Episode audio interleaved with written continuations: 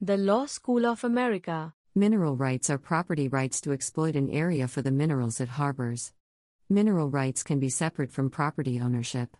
Mineral rights can refer to sedentary minerals that do not move below the Earth's surface or fluid minerals such as oil or natural gas. There are three major types of mineral property unified estate, severed or split estate, and fractional ownership of minerals. Mineral estate. Owning mineral rights, often referred to as a mineral interest or a mineral estate, gives the owner the right to exploit, mine, and or produce any or all minerals they own. Minerals can refer to oil, gas, coal, metal ores, stones, sands, or salts. An owner of mineral rights may sell, lease, or donate those minerals to any person or company as they see fit. Mineral interests can be owned by private landowners, private companies, or federal, state, or local governments. Sorting these rights are a large part of mineral exploration. A brief outline of rights and responsibilities of parties involved can be found here. Types of mineral estate Unified estate. Unified estates, sometimes referred to as fee simple or unified tenure, mean that the surface and mineral rights are not severed. Severed or split estate. This type of estate occurs when mineral and surface ownership are separated. This can occur from prior ownership of mineral rights or is commonly performed when land is passed between family generations. Today, corporations own a significant portion of mineral rights beneath private individuals. Fractional ownership. Here, a percentage of the mineral property is owned by two or more entities. This can occur when owners leave fractions of the rights to multiple children or grandchildren. Severed or split estate. Mineral estates can be severed, or separated, from surface estates. There are two main avenues to mineral rights severance the surface property may be sold and the minerals retained, or the minerals may be sold and the surface property retained, though the former is more common. When mineral rights have been severed from the surface rights, or property rights, it is referred to as a split estate. In a split estate, the owner of the mineral rights has the right to develop those minerals, regardless of who owns the surface rights. This is because in United States law, mineral rights trump surface rights. The U.S. historical precedent for this severance roots from Western expansion and the Land Ordinance Act of 1785 and the Northwest Ordinance Act of 1789 at the cost of dispossessed natives. Severability was further reinforced by the Homestead Act of 1862, OHA, and the 1862 Railroad Act. Agricultural patents and the California gold rush of 1848 began placing lands that were mineral abundant into private hands and furthered the precedent of mineral rights outweighing surface rights. This was a crucial step in the development of an economic system based largely on private incentives and market transactions.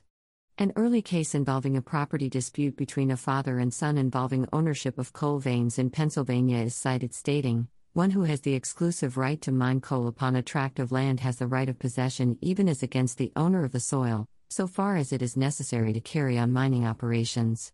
Turner v. Reynolds, 1854. A later case in Texas in 1862 set precedent by stating it is a well established doctrine from the earliest days of the common law that the right to the minerals thus reserved carries with it the right to enter, dig, and carry them away. Cowan v. Hardeman, 1862. Some may argue that the U.S. justice system's enabling of this precedent is further exacerbated by industry lobbying that enables the status quo of favoring oil and gas development versus other innovations. This severability can create tension between mineral rights owners and surface rights owners if the surface rights owners do not want to allow the mineral rights owners to use their property to access their minerals. This is becoming ever more present in the light of recent unconventional oil and gas development, UOGD, made feasible by technological advancements such as hydraulic fracturing. Problems include water pollution, fluid storage issues, and surface damages. These are especially common in the West Virginia gas wells of the Marcellus Shale. Often, companies will offer a surface rights owner a surface use agreement, which can provide financial compensation to the surface owner, or more commonly, offer some concessions on how the minerals are accessed. For example, some surface use agreements require the company to access the property from specific roads or points on the property. A major issue involving fluid mineral rights is the rule of capture, whereby minerals capable of migrating beneath the Earth's surface can be extracted, even if the original source was another person's mineral property. Such claims typically are protected by various states' oil and gas regulatory agencies whose broader mandate is to promote conservation and minimize conflicts between mineral owners. Major elements The five elements of a mineral right are 1. The right to use as much of the surface as is reasonably necessary to access the minerals. 2. The right to further convey rights. 3. The right to receive bonus consideration. 4 the right to receive delay rentals, and 5. The right to receive royalties. The owner of a mineral interest may separately convey any or all of the above listed interests. Minerals may be possessed as a life estate, which does not permit a person to sell them, but merely that they own the minerals so long as they live. After this, the rights revert to a pre designated entity, such as a specific organization or person. It is possible for a mineral right owner to sever and sell an oil and gas royalty interest, while keeping the other mineral rights. In such a case, if the oil lease expires, the royalty interest is extinguished, its purchaser has nothing, and the mineral owner still owns the minerals. Mineral rights leasing. An owner of mineral rights may choose to lease those mineral rights to a company for development at any point. Signing a lease signals that both parties agree to the terms laid out in the lease. Lease terms typically include a price to be paid to the mineral rights owner for the minerals to be extracted, and a set of circumstances under which those minerals are to be extracted. For instance, a mineral rights owner might request that the company minimize any noise and light pollution when extracting the minerals. Leases are usually term limited, meaning the company has a limited amount of time to develop the resources. If they do not begin development within that timeframe, they forfeit their right to extract those minerals. The four components of mineral rights leasing are 1. Ownership, 2. Leasing, 3. The division order, and 4. The royalty check. Ownership. There are three distinct but related aspects of ownership. They are legal description, net mineral acres, and ownership type. Ownership types. Leasing.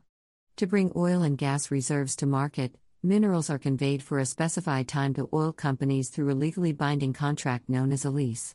This arrangement between individual mineral owners and oil companies began prior to 1900 and still thrives today. Before exploration can begin, the mineral owner, lessor, and the oil company, lessee, must agree to certain terms regarding the rights, privileges, and obligations of the respective parties during the exploration and possible production stages.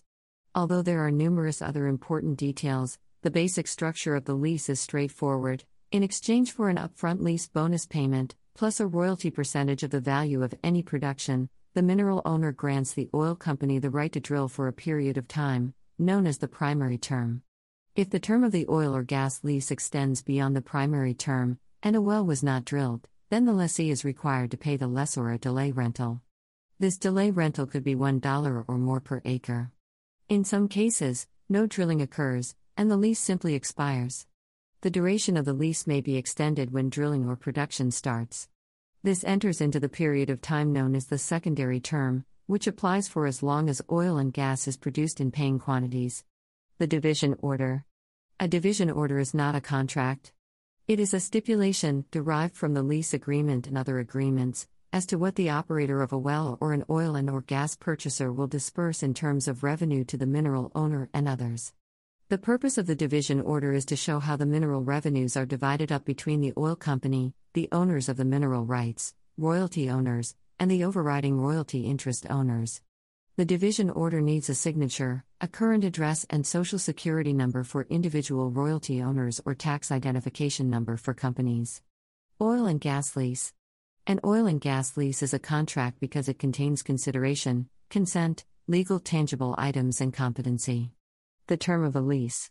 Usually there is a primary term and a secondary term.